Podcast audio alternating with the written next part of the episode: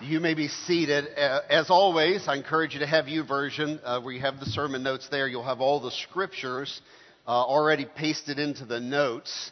And uh, the verses that I'm going to read for you this morning are really important verses uh, to uh, your walk as a follower of Christ. So just a little heads up to be sure you get that and you can review those later.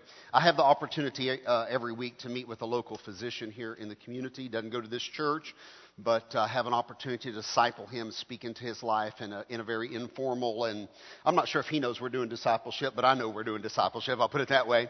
And uh, we have a wonderful conversation uh, every week. Yeah, this week he said, Pastor, what are you speaking on Sunday? I said, Well, I'm uh, in the middle of this uh, series on angels, and I'll be talking about angels on Sunday. And, and uh, he was very quick to jump right into that conversation and begin to describe to me a very specific uh, incident.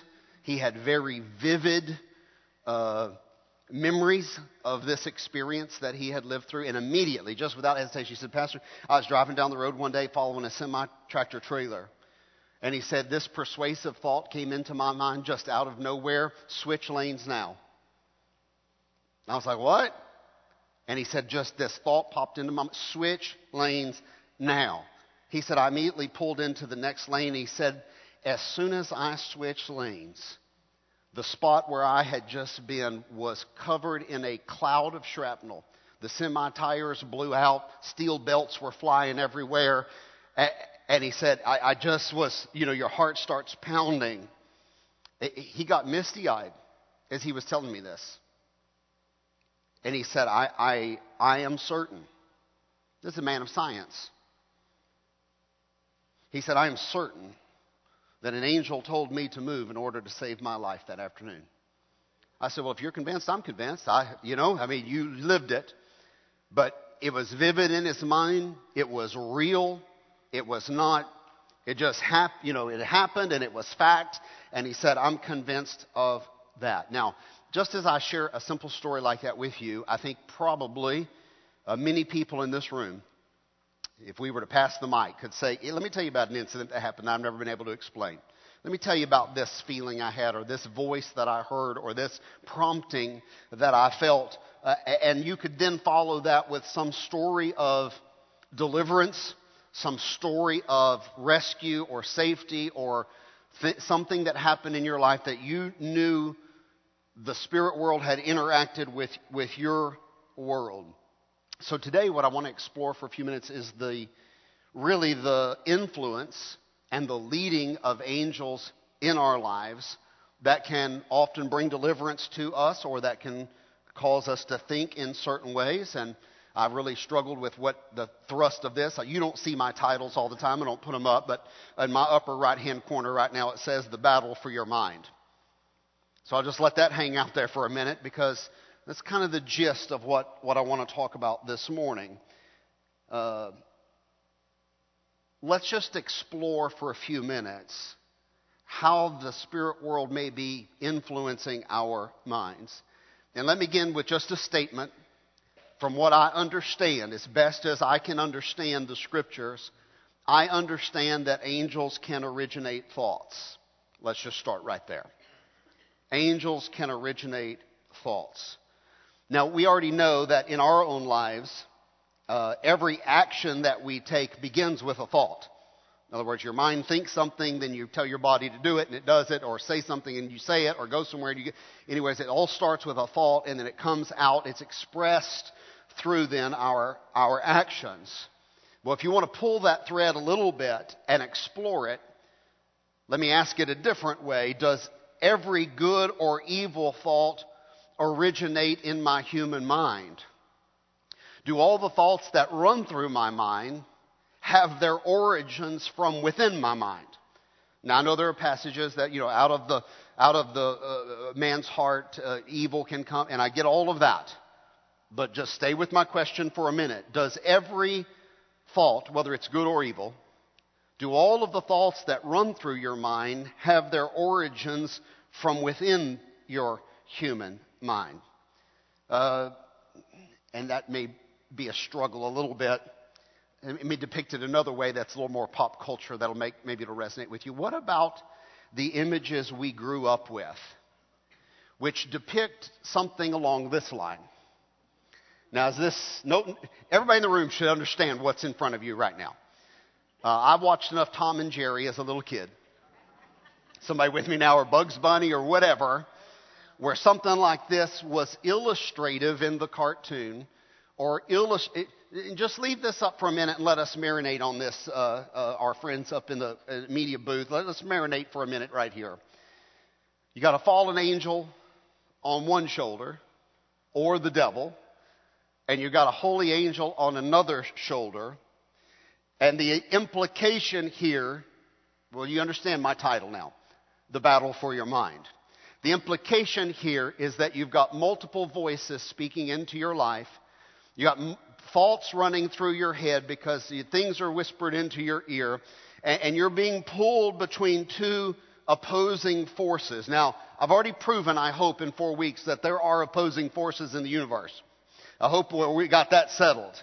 Now, the question's a little more personalized right now. They're not just out in the universe. There's this struggle for, for our own thoughts and our own actions that will come from those thoughts. I mean, we often would ask questions as we look back at human history. What, what motivates a, a, a, a, Saddam Hussein? What, what motivates a Bashar al Assad to gas his own people? What, what motivates a Hitler to try to wipe out a race of people? What motivates people to do evil? Is that something they dreamed up themselves, or was there some inspiration going on there that's much deeper, something more satanic, something more evil going on? than just what a, we would ask questions like, who thinks like this? Who comes up with this kind of evil? Well, I'm, I'm not sure they came up with it all on their own, is what I'm saying. I think it may go, may go much, much further than that. What, what motivates a Herod to say to his executioners, go down to Bethlehem and butcher every baby two years old and under?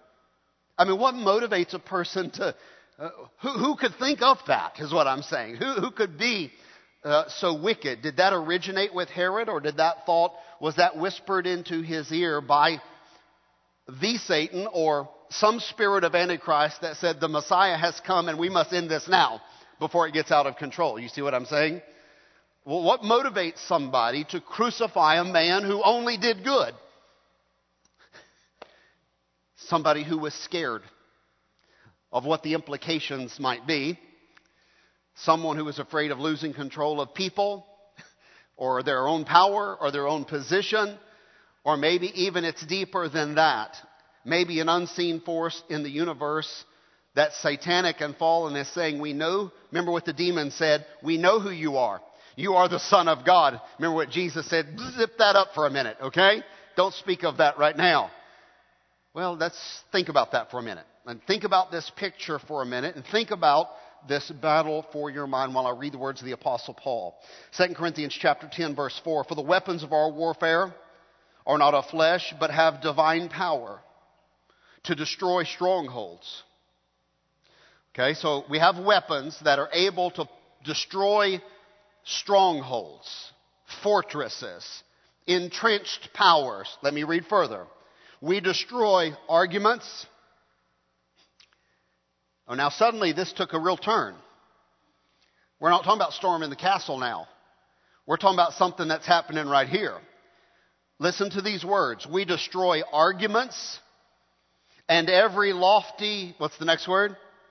Opinions raised against the knowledge of God, and we take every thought captive. Why? To obey Christ. Now, Paul's saying there is a battle going on, and it's going on for your thoughts, for your opinions, for the arguments that run through your mind. Arguments, opinions, and thoughts. Clearly, the scripture is describing things running through your mind. And here's why because thoughts can be a way to control your life. You control somebody's thoughts, you, you can control their life. So, evil running through your mind, evil thoughts running through your mind, which have been planted there by evil powers. I'm not sure what words to use here demonic powers, fallen angel power, but evil powers planting subversive thoughts in your mind.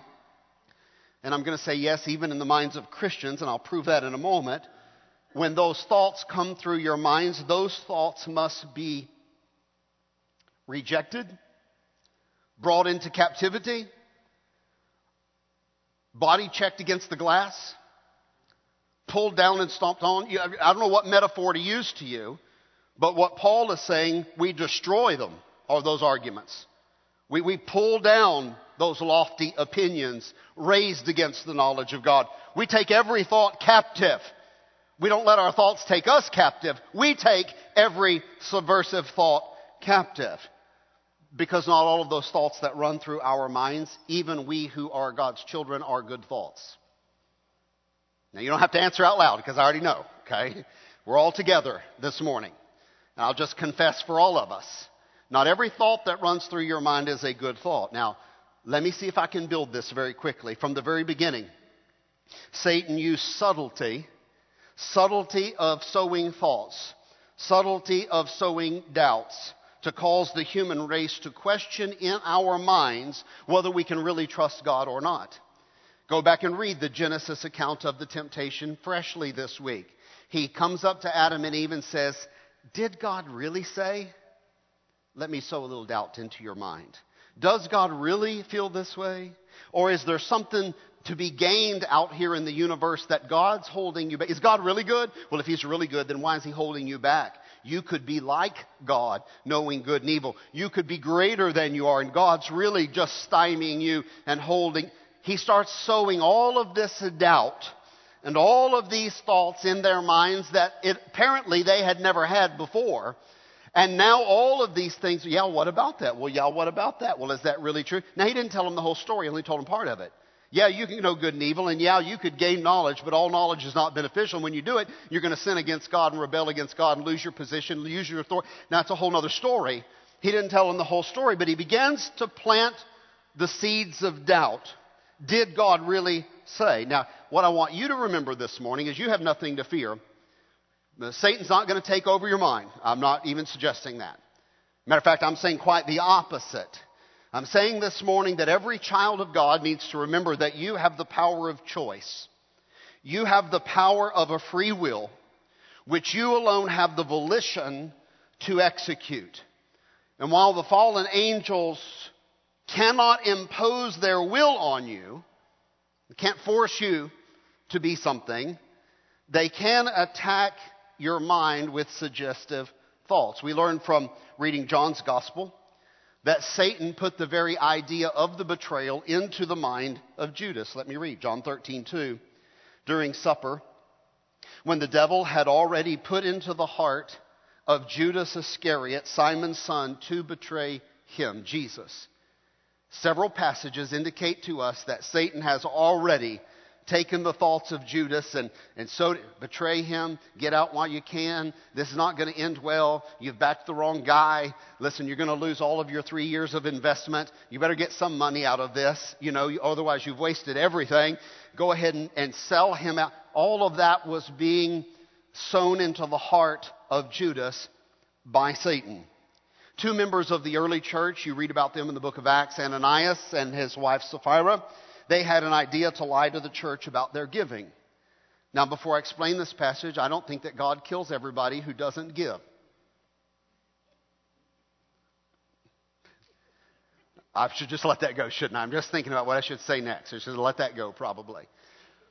Uh, and God, the Bible's not teaching that. What the Bible's teaching is that Ananias and Sapphira was whether they gave or didn't give. It's that they lied to the church about that fact they were giving. In other words, the people in the church in the, in the book of, let me say it this way. First century Christians were all in. Let's use this language. First century Christians were all in. I mean, when people in their congregation had needs, they met them. When, when, when, when it came to funding ministry, they were all in. And the Bible tells you in the book of Acts, people were selling cars, cars, selling land. that was a paraphrase. They were selling possessions. They were selling possessions and land and uh, big screen TVs and stuff they didn't need. And they were taking that money and putting it into the ministry so that the missionary journeys could happen and evangelism could happen and the church could move forward and widows could be taken care of and orphans could be fed and the same type of stuff we're talking about here every, every week. Well, Ananias and Sapphira said, gosh, all these church members have all these stories to tell, and we don't have a story to tell. So they sold a piece of land for $100,000. Then they went and told the church, we're going to give the price of the land we sold to the church, and they gave $10,000. The point was they lied about their giving. And it was a conspired, intentional lie to deceive the church and, and, and to make themselves something they weren't. So let me just read the story now. Acts 5 3. Their minds were influenced by a satanic power. Watch this. But Peter said, Ananias, why has Satan filled your heart to lie to the Holy Spirit? Now, as far as we know, these are saved people. Why has Satan filled your heart to lie to the Holy Spirit to keep back part for yourself of the proceeds of the land? Now, when you see this picture, you understand why. Here, here's a couple, and somebody's whispering in one ear and somebody's whispering in the other ear, and they're like, okay, let's give it. Oh, wow, man, we could really use some things around the house ourselves. And they begin to then, then d- weave this plot of deceit about how they would lie about their giving, how they would pretend to be something that they weren't. And that's where things turned ugly for them. And if you just read the rest of the story, they both died right there on the spot. Uh, they both died. I mean, God struck them dead. Now, I don't think in the New Testament context God strikes everybody dead who doesn't give. That's why I want to be careful what I say. Although I do want you to feel some conviction about that and about how you portray yourself as a good Christian. The first century Christians are all in for the kingdom of God. And I'll just leave it right there. Peter, like us, had experienced both good and evil influences in his own personal life. I'm going to take you to Matthew 16 for just a moment. Those of you who have already been to Israel, you'll remember when I took you down to Caesarea Philippi, where the waterfalls are all flowing down and the river is raging down in the woods, and we were under the canopy there, and we stopped and talked about how Jesus brought the disciples onto vacation, and here they were. This is where it happened, Matthew 16. When Peter told the Lord, You are not going to die. Imagine this. Jesus has the disciples. Jesus says, We're going to Jerusalem, and when I get there, they're going to capture me and they're going to crucify me. And Peter's like, You are not going to die. Matthew 16. That thought did not originate with Peter. Let me read the scripture. But Jesus turned to Peter and said, Now, these are words none of us would like to hear from Jesus, right? Get thee behind me. He's talking to Peter. Just imagine he's talking to you. And Jesus says to you, Get behind me, Satan. You're just like, What, what, what? Satan? I'm, I'm, I'm Rick. I'm Bobby. I, I'm not Satan. Yeah, you know. But he's looking at Peter and he's saying, Peter, what you're, what you're babbling about right now, that thought did not originate with you. You're not going to die. Matter of fact, it's part of the temptation of Satan to Jesus. Bow down and all the kingdoms will be yours. We can skip Calvary. Do you remember that part of the temptation? And so now Peter suddenly says, No, I won't let you die. You're not going to die. Dying is not part of the plan. And Jesus says, Peter, that fault didn't originate with you. Get thee behind me, Satan. You're a hindrance to me. You're not setting your mind on the things of God, but on the things of man. Just a few minutes earlier, Peter's thoughts and Peter's language, Peter had reached the highest confession, one of the most spiritual proclamations that Simon Peter ever made. And, and, that proclamation was a result of one of the most holy thoughts that God had ever put into the heart of Simon Peter. All happened in the space of a few minutes. Let me back up and read what just happened prior to this. Simon Peter said, Jesus, you're the Christ, the Son of the living God. And Jesus answered and said, Blessed are you. Simon, Bar means son of, Simon, son of Jonah. For flesh and blood did not reveal this to you, but my Father which is in heaven revealed this to you. That thought didn't originate with you. God has inspired you to come to an understanding of who I am. Now, when you look at Matthew chapter 16, you have to, you have to develop your own takeaway from this. What is my takeaway from reading? Peter just says, You're the Christ, the Son of the living God. And he says, Wow, the Father is speaking through you. That's a holy thought. Five minutes later, shut up, Satan, and get behind me. Same guy. What's happening? Well, thoughts are coming into Peter's mind, and he's just letting his mouth engage without really processing a lot. The mouth's in drive without really discerning every thought that's every thought that pops in Peter's mind shooting out his mouth. How about that? That's a fair statement. And he's not bringing them into subjection and saying, is this right or is this wrong? Should I say this not? Okay. You know, there's no filter of discernment happening with Simon Peter. And there are clearly two opposing forces at war for control of the universe. We've talked about that for weeks now. And they're waging battle not just for control of the universe, but they're waging a battle for the control of your thoughts. The great spiritual battlefield is not like out here, you know, at, at, at Bunker Hill or, or Gettysburg. The battle for the, for the universe is happening, much of it right here. A control for your thoughts. You understand now why you need guardian angels. You understand why you need forces caring for you and countermanding the evil forces in the universe. And, and that battle is going on for your mind. Let me remind you that the material world and the spiritual world intersect. It's not one or the other. They intersect and they interact continually. As you go back to the Garden of Eden, it's a very easy example in Genesis chapter number 3. Eden, where Adam and Eve and God walked with them in fellowship, and, and, and they had fellowship in the evening and walked together. Listen, Eden is clearly a place where heaven and earth touch. Clearly a place where heaven and earth touch. When Jesus says, I'm going to restore my kingdom, you who are saved are already in my kingdom. Listen, heaven and earth are touching right here with you this morning. When the church meets together, clearly Jesus said, Where two or three are gathered in my name, there am I in the midst of them. Paul has declared you are in Christ. Christ is in you. You're already in the. Clearly, heaven and earth have touched in your believing heart this morning. Clearly, when we come together, heaven and earth have touched. Now, we understand there is a real global kingdom of Jesus Christ coming. The Bible says when that happens, the child will play with a cobra. The lion and the lamb will lay down together. The lion will eat straw like an ox. The desert will blossom like a rose. You say, what in the world's happening? We're reverting to Eden. The world is being restored. The curse is being lifted. I'm going to talk about this in a coming series. But right now, you are in the kingdom of God. You, your mind, your heart, your thoughts, and there's a constant battle for your mind. Now let's move quickly to the next. Angels can displace thoughts. Not only can fallen angels drop suggestions into your mind, it appears that they could also snatch thoughts out of your mind. This is very interesting.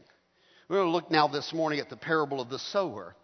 It's one of the few parables where Jesus assigns a definition to the different elements of the parable. Usually the parables have one big takeaway, and you're not to spiritualize all the elements. I've taught through the parables before, and I'll do that again at some point in the future. But the parable of the sower is, is quite unique in that Jesus says, the seed is this, the ground is this, the birds are this. The, the, and, and, you know, say he, he defines every little piece of the parable.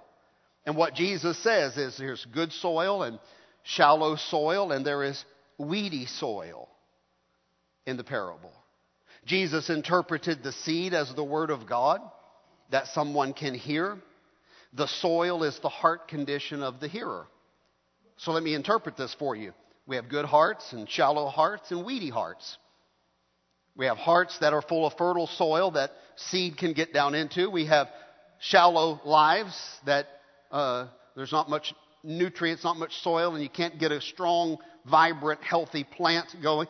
And we have weedy hearts that we're just so preoccupied with all the cares of this world and, and, and we have so much fear of missing out on what everyone's doing and we're just so involved in everything that spiritual things get no attention in our life and, and they're just, they choke out. The world chokes out our spiritual life. He said there are birds. The seed is being sown and the birds are snatching the seed. He said the birds are the angels, fallen angels, or the evil one. Now let me read part of the parable, Matthew 13, 4. And as he sowed the seed, some seeds fell along the path, and the birds came and devoured them. Verse number 18. Hear then the parable of the sower. When anyone hears the word of the kingdom and does not understand it, the evil one comes and snatches away what has been sown in his heart. Now that makes me pause and think for a minute. The Word of God is sown. the message of the kingdom goes out, and when it's not comprehended or when it's rejected or when there's no action on that teaching, the evil one can come and just snatch the thoughts right, right out of your mind. So here's my deduction if I understand it correctly. The words of our biblical proclamation, the words of a biblical message or a, teaching or reading could be snatched away by evil fallen angels. Now, I just want to say it as a learning moment, make some application for us this morning. I would say this is why you want to listen actively. This is why you don't want to be a casual hearer. This is why you don't want to approach even a, a service like this where you say, Gosh, it's Sunday, let's go punch in and punch out, make sure we've ticked that off our list so we can get our week going. Approach it with a bit of a different attitude. Uh, he that has ears to hear, let him hear what the Spirit is saying to the church. And approach any time together, whether it's D group or church or whatever, or your own devotion time, with a few moments of really active listening and, and concentrative focus. Uh, and that's why I would encourage a lot of you take notes. Some of you are typing notes electronically into YouVersion, or, or at least affirm your assent with some type of response. You don't have to verbalize it always, but at least verbalize, uh, you know, internalize it if you would. But if you want to verbalize it, I think you could. I think, I think we've done ourselves a disservice because we got so stoic in our worship services and so serious and so still and so quiet. I mean, the old guys used to approach the, you know, let everyone be silent for the Lord is in his holy tabernacle. Cross your hands, put them in your lap, and sit up straight. That's what that means. And don't utter a peep no response because God's about to speak. Okay. I, I think that there's, I, I appreciate the reverence of that, but I think you need to be involved. And I think you need to be involved in worship. Whether that's with a clap or whether that's with a shout. But listen, if you, eh, listen, go old school and give me every once in a while a British, here, here, old chap. Uh, something, uh, uh, a, a grunt, uh, elbow your spouse, uh, some, I do see some sharp elbows from time to time, by the way. I can see little, just that right there happens every once in a while across the room. What I'm saying, though, is all of that is indicative that I'm actually, I'm, I'm, I'm really hearing. I, am engaged in taking what I'm hearing and uh, trying to let the message get inside. Now, here's what I want to say. The message can cr- only create life change in you through application. As you're hearing, your job is to be deciding about what action you need to take to be a doer of the word. So when something's going out from the word of God, your response is, okay, what do I need to do about that? Is it, is it, am I learning something? Is there an actionable item to this? Do I need to, is there, is there a, a, something I need to pray about in just a moment? What, what do I need to do to be a doer uh, of what I'm hearing? This, Jesus discussed this same type of thing, uh, uh, displacement of thoughts, really what I'm talking about, but uh, possibly he's talking about this again in the parable of the two builders. Matthew chapter 7, you guys know this story. The foolish man built his house upon the sand, the wise man built his house upon the rock. Trials came to both, life happened, things happened, circumstances happened. One house stood, the other fell. Why? The answer is not found in the right foundation. That's really not the teaching of the parable if you look closely. The answer is also not found in the builder. Uh, the answer is also not found in the building material. Because it's not really a lesson on building a house, it's a lesson on building a life by taking action on Jesus' teachings. It's really a lesson about taking action in response to the teaching of Jesus Christ. Let me read the punchline, Matthew 7 24. Everyone then who hears these words of mine and does them, there's the application, does something about it. I'm going to liken that person to a wise man. That's the wise man or woman. The person who's not a passive hearer, but they're hearing and they're saying, okay, now I must. And here must be my response to the Word of God. One man put in action what he heard from the teachings of Jesus, whether that's a church service or whether that's a D group or whether that, I don't know where he heard the word, but when he heard it, he said, I'll put that into action. And that's what made the difference in his life. Remember that attending church is no guarantee of spiritual maturity. Maturation happens as you apply the truth in your own personal life.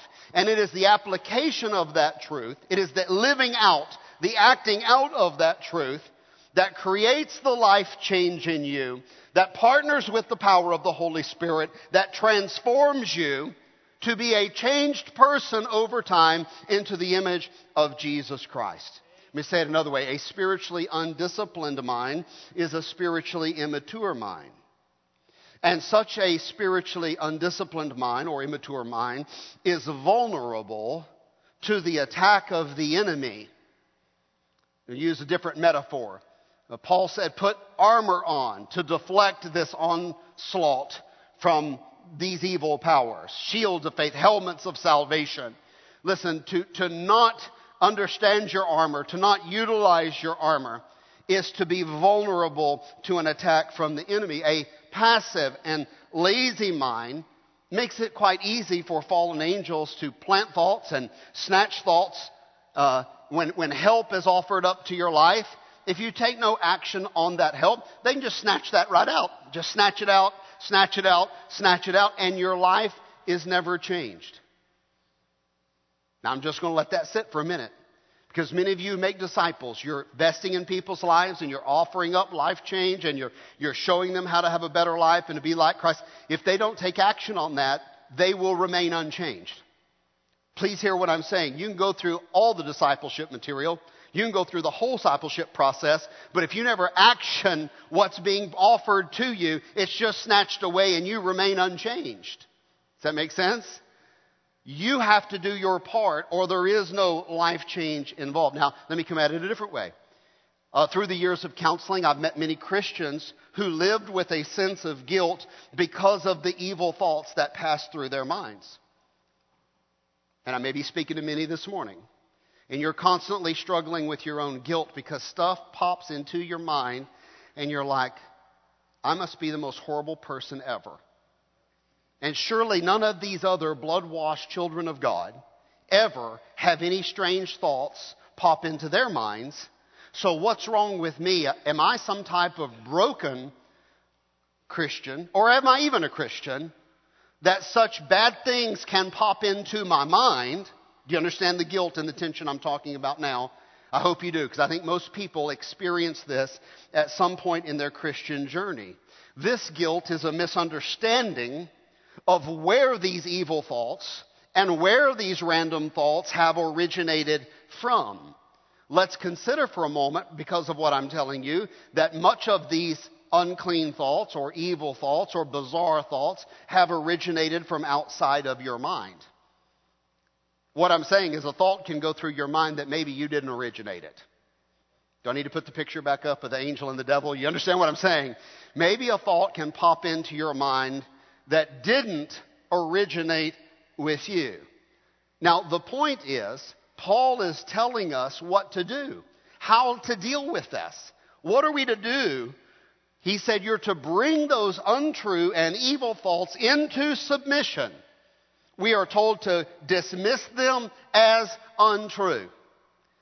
Listen, when a, when a, a thought pops into your head that goes against what the teachings of Jesus are, you are to say to you, that thought, now I don't know what that looks like for you.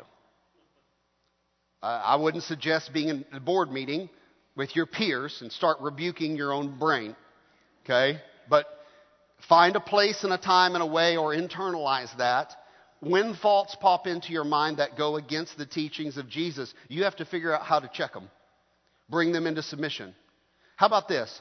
You just say to your own mind, now that thought that just went through your mind, Bobby Harold, is not true. That is not a true thought. It speaks against, it's the opposite of what Jesus teaches. It therefore is not true, and I reject it. I consciously, volitionally, with my own will, I reject that thought. So wherever that came from, up yours. Now, some of y'all talk way too nice to the devil. And that's all I'm saying to you. Just take those thoughts and take the junk you're trying to put in my mind right now and get behind me. Can somebody gird up their loins this morning? Understand what I'm saying? Now, I don't know that you should articulate that out loud in front of your peers that are not saved. Or maybe even your peers that are saved. They may th- or even your spouse may think you're crazy. But Paul is teaching you to bring into captivity thoughts that exalt themselves against the knowledge of Jesus Christ. Now, I don't know exactly how to describe that for you, but you're going to have to figure out a way to say to those thoughts that pass through your mind, I reject that right now. No, I, I know. I know what just ran through my mind, and I reject that as untrue, and I refuse to harbor on it. Let's move on. Does that make sense? Okay, I'll let you figure out how, how to deal with that from there. What we are told to do is to bring it into submission, dismiss dismiss it as untrue, and then to focus and meditate on true thoughts as a replacement for untrue thoughts. Now, here's the biggie you cannot let your mind be a vacuum. You cannot consistently put your mind into neutral and disengage all filters and be passive. Now, I'm just going to pause. This is not in my notes, but it popped up this week, and I know where I heard it. Some of uh, my wife maybe told, asked me about it or something, but somebody was asking about yoga this week. Now, let me just talk about yoga for a minute. I'm a fan. I'm a huge fan. And I think if you did it, you might be a better person. You'd definitely be a more flexible person. And flexibility is good. Amen? Anybody, when you tie your shoes in the morning, get short of breath? I mean, do I even need to keep talking? Uh, I, am all about uh, being healthy. Yes, y- yoga was developed in India as a uh, connection to Hinduism. And I know lots of Baptists who do yoga. I know lots of Christians and non denominationals and believers who do yoga. And they are not calling upon idols while they're doing it. Now, here's what I want to challenge you with I had several, uh, a wonderful yoga instructor. I invited her here to teach a class at church once, uh, who, as we were going through the yoga poses, would quote scripture and have us meditate upon those scriptures as we were doing the yoga poses. That's genius, actually. I can't think of anything more healthy or holy than getting flexible and sharpening your spiritual mind, you know what I'm saying, at the same time. That's, that's a twofer right there. Uh, what I would caution you against is when we get to the part of yoga taught by a real uh, yogi, uh, uh, taught by a real guru, if you were ever to ever travel to Asia and to take a yoga class, they're going to say to you, now empty your mind. Don't you dare. That, or Austin, Texas, that's true. Uh, empty your mind and clear your mind. The Bible never says to clear your mind. Sometimes the deacons will come and pray for me before I come out to preach, and I come in late because of that usually. And uh, as they're praying for me, they'll often say things like, God, pray that you help Pastor clear his mind. Okay? So when they pray that for me, I know what they mean. But they said the opposite of what they meant. So when you lay your hands on me and say, God, help Pastor to clear his mind, what, you always stand up here with an empty mind? I got nothing to say. There's nothing there. what they are really praying for me, and while they pray mistakenly, and I'm not beating up on our deacons, they're wonderful people. But you understand how we do that. God, clear my mind. So I, here's what I pray while they're praying that. I say, God, don't listen to them. God, help me to focus my mind on the message that you have given to me for your people that I might articulate it just as you want me to say it to the people this morning. Help my mind to be sharp and focused on that and not paying my bills and fixing my truck and mowing my grass and cleaning. You understand what I'm saying? God, help me to focus for a few minutes on only the truth that you want me to communicate. Now, listen carefully what I'm trying, trying to communicate. I, I don't want to get off track too much. I need to bring this to a really quick conclusion. We are told to focus our minds on the truth we are told the power of focusing our minds on the truth, not emptying your mind, not being passive, the power of focusing your mind on truth, not being passive. When you go into a passive state, you've opened yourself up to demonic possession.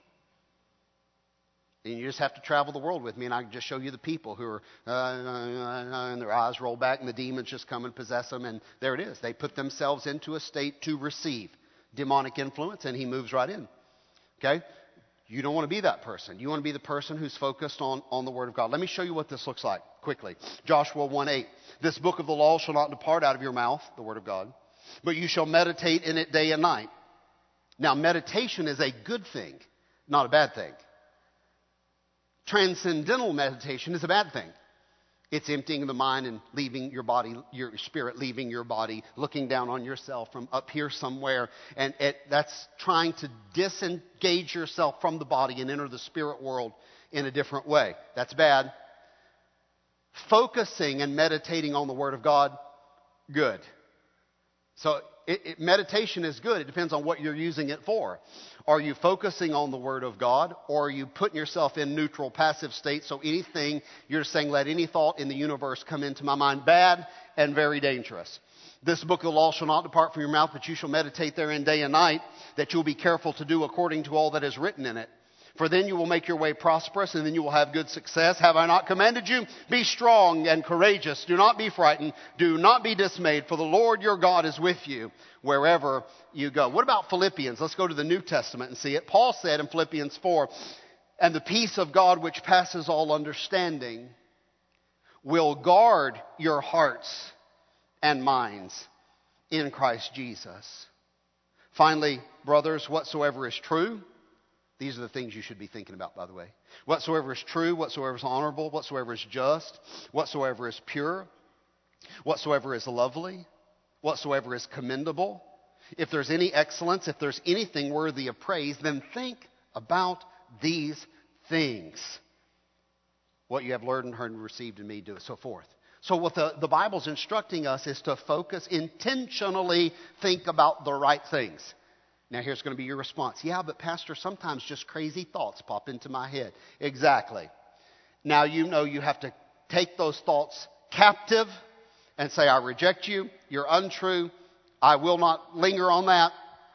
And what I'm saying is, a lot of Christians live a life of guilt because they're like, wow, I just keep sinning with these wicked thoughts. Let me, let me see if I can really walk a tightrope with you. So, this impure thought popped into your head. You haven't sinned yet. Okay? Now you've got an opportunity to decide which way you want to go. You want to pull up a chair and just think about the whole ramifications of that and what might become of that and how you might get away with that and how you might execute. Now you're sinning.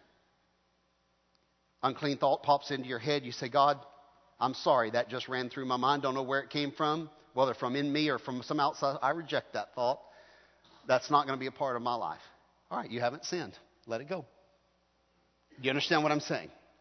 You have to learn how to deal with your own warfare in the world in which we live. And, and that's really what the scripture is talking about here. If your mind is actively engaged in the Word of God, it will not be easy for the enemy's thoughts to take hold of your life.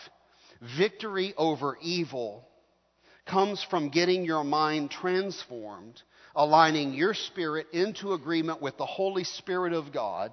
And in doing so, the Holy Spirit helps your thoughts align with the thoughts of God. Whenever your spirit is in fellowship with the Holy Spirit, you will not accept the ideas of fallen powers. Now, I'm going to have to close. I got a whole other point, but let me close right here and I'll just pick it up next week, okay? Satan's primary weapon is the lie. Can we all agree on that? I'll start here next week. If Satan's primary weapon is the lie, then your primary defense is all right, we made some progress this morning, didn't we? You know how to fight Satan? I heard him quoted on the floor of the Senate this week. You shall know the truth, and the truth shall make you free. So this week, let's focus on this. Listen, somewhere this week, I'm sorry, I'm sorry it's going to happen, but somewhere this week, some crazy thought's going to come into your mind. Some unclean thought, you know, stab your wife with scissors, you know, ram your car off the bridge. I mean, you know, commit adultery. Why don't you get a girlfriend or a boyfriend on the side? I mean, just some bizarre things going to pop into your head. Vote Democrat. I mean, crazy things could happen. crazy things could happen. I'm just messing with you, just messing with you. All I'm saying this morning is Satan's weapon is a lie and untruth, mistruth, half truth. Christian's primary weapon is the truth. Does anybody know where you could find truth this week? Just a few minutes in the Word of God and say to the Holy Spirit, God, win the battle for my mind today. May the truth trump every lie in my life. God, if I believed any lie, put the truth on it that I might know the truth because that's where I want to live. In the truth and the freedom and the liberty of walking with God. Heads are bowed and eyes are closed. Let's spend a moment just in prayer. Here's what's going to happen. I, we're going to baptize this morning. Beautiful young couple. We're going to have a worship song right before that happens. But before that worship song happens, I want you to action the sermon very quickly. I want you to say in your heart right now, God, I've heard some things and I want that protection in my life. God, help me to make a new commitment to the Word of God today. Help me to renew my walk in the Word. God, if I've believed anything that's not true, put the truth on it. God, wherever I've believed a lie, Lord, flood my heart with the truth. Help me to find the truth to countermand that lie. God, I know that you are all about the truth and Satan is all about the lie. God, I want to live in the truth and walk in the truth.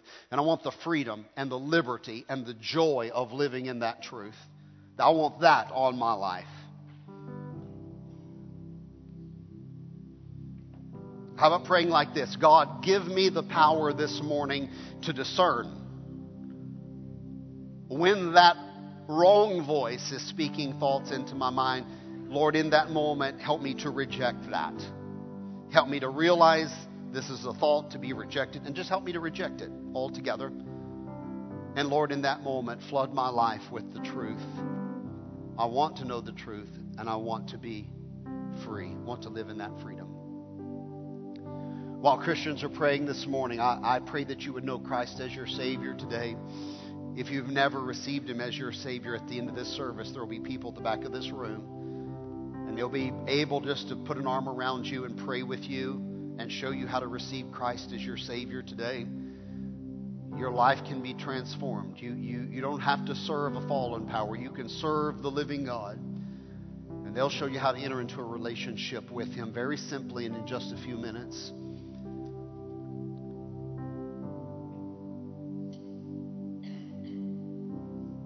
Father, bless your people this morning as they wrestle with you and wrestle with the Word of God. Lord, apply this to our lives. Lord, if we believed anything untrue, we reject that. Lord, we, we want to volitionally, with our own will, say we do not want to be misled or deceived in any way. But God, may the truth and may the power of your Spirit confirm what is truth to our hearts and minds. Guard us, keep us. Lord, let the helmet of salvation cover our minds, act as a filter against the fiery darts. Lord, bless your people because they've been in the house of God today. This is our prayer in Jesus' name. I'm going to ask you to stand. Brother Jeremy's going to lead you in a, in a worship song. We'll baptize and I'll dismiss you in prayer.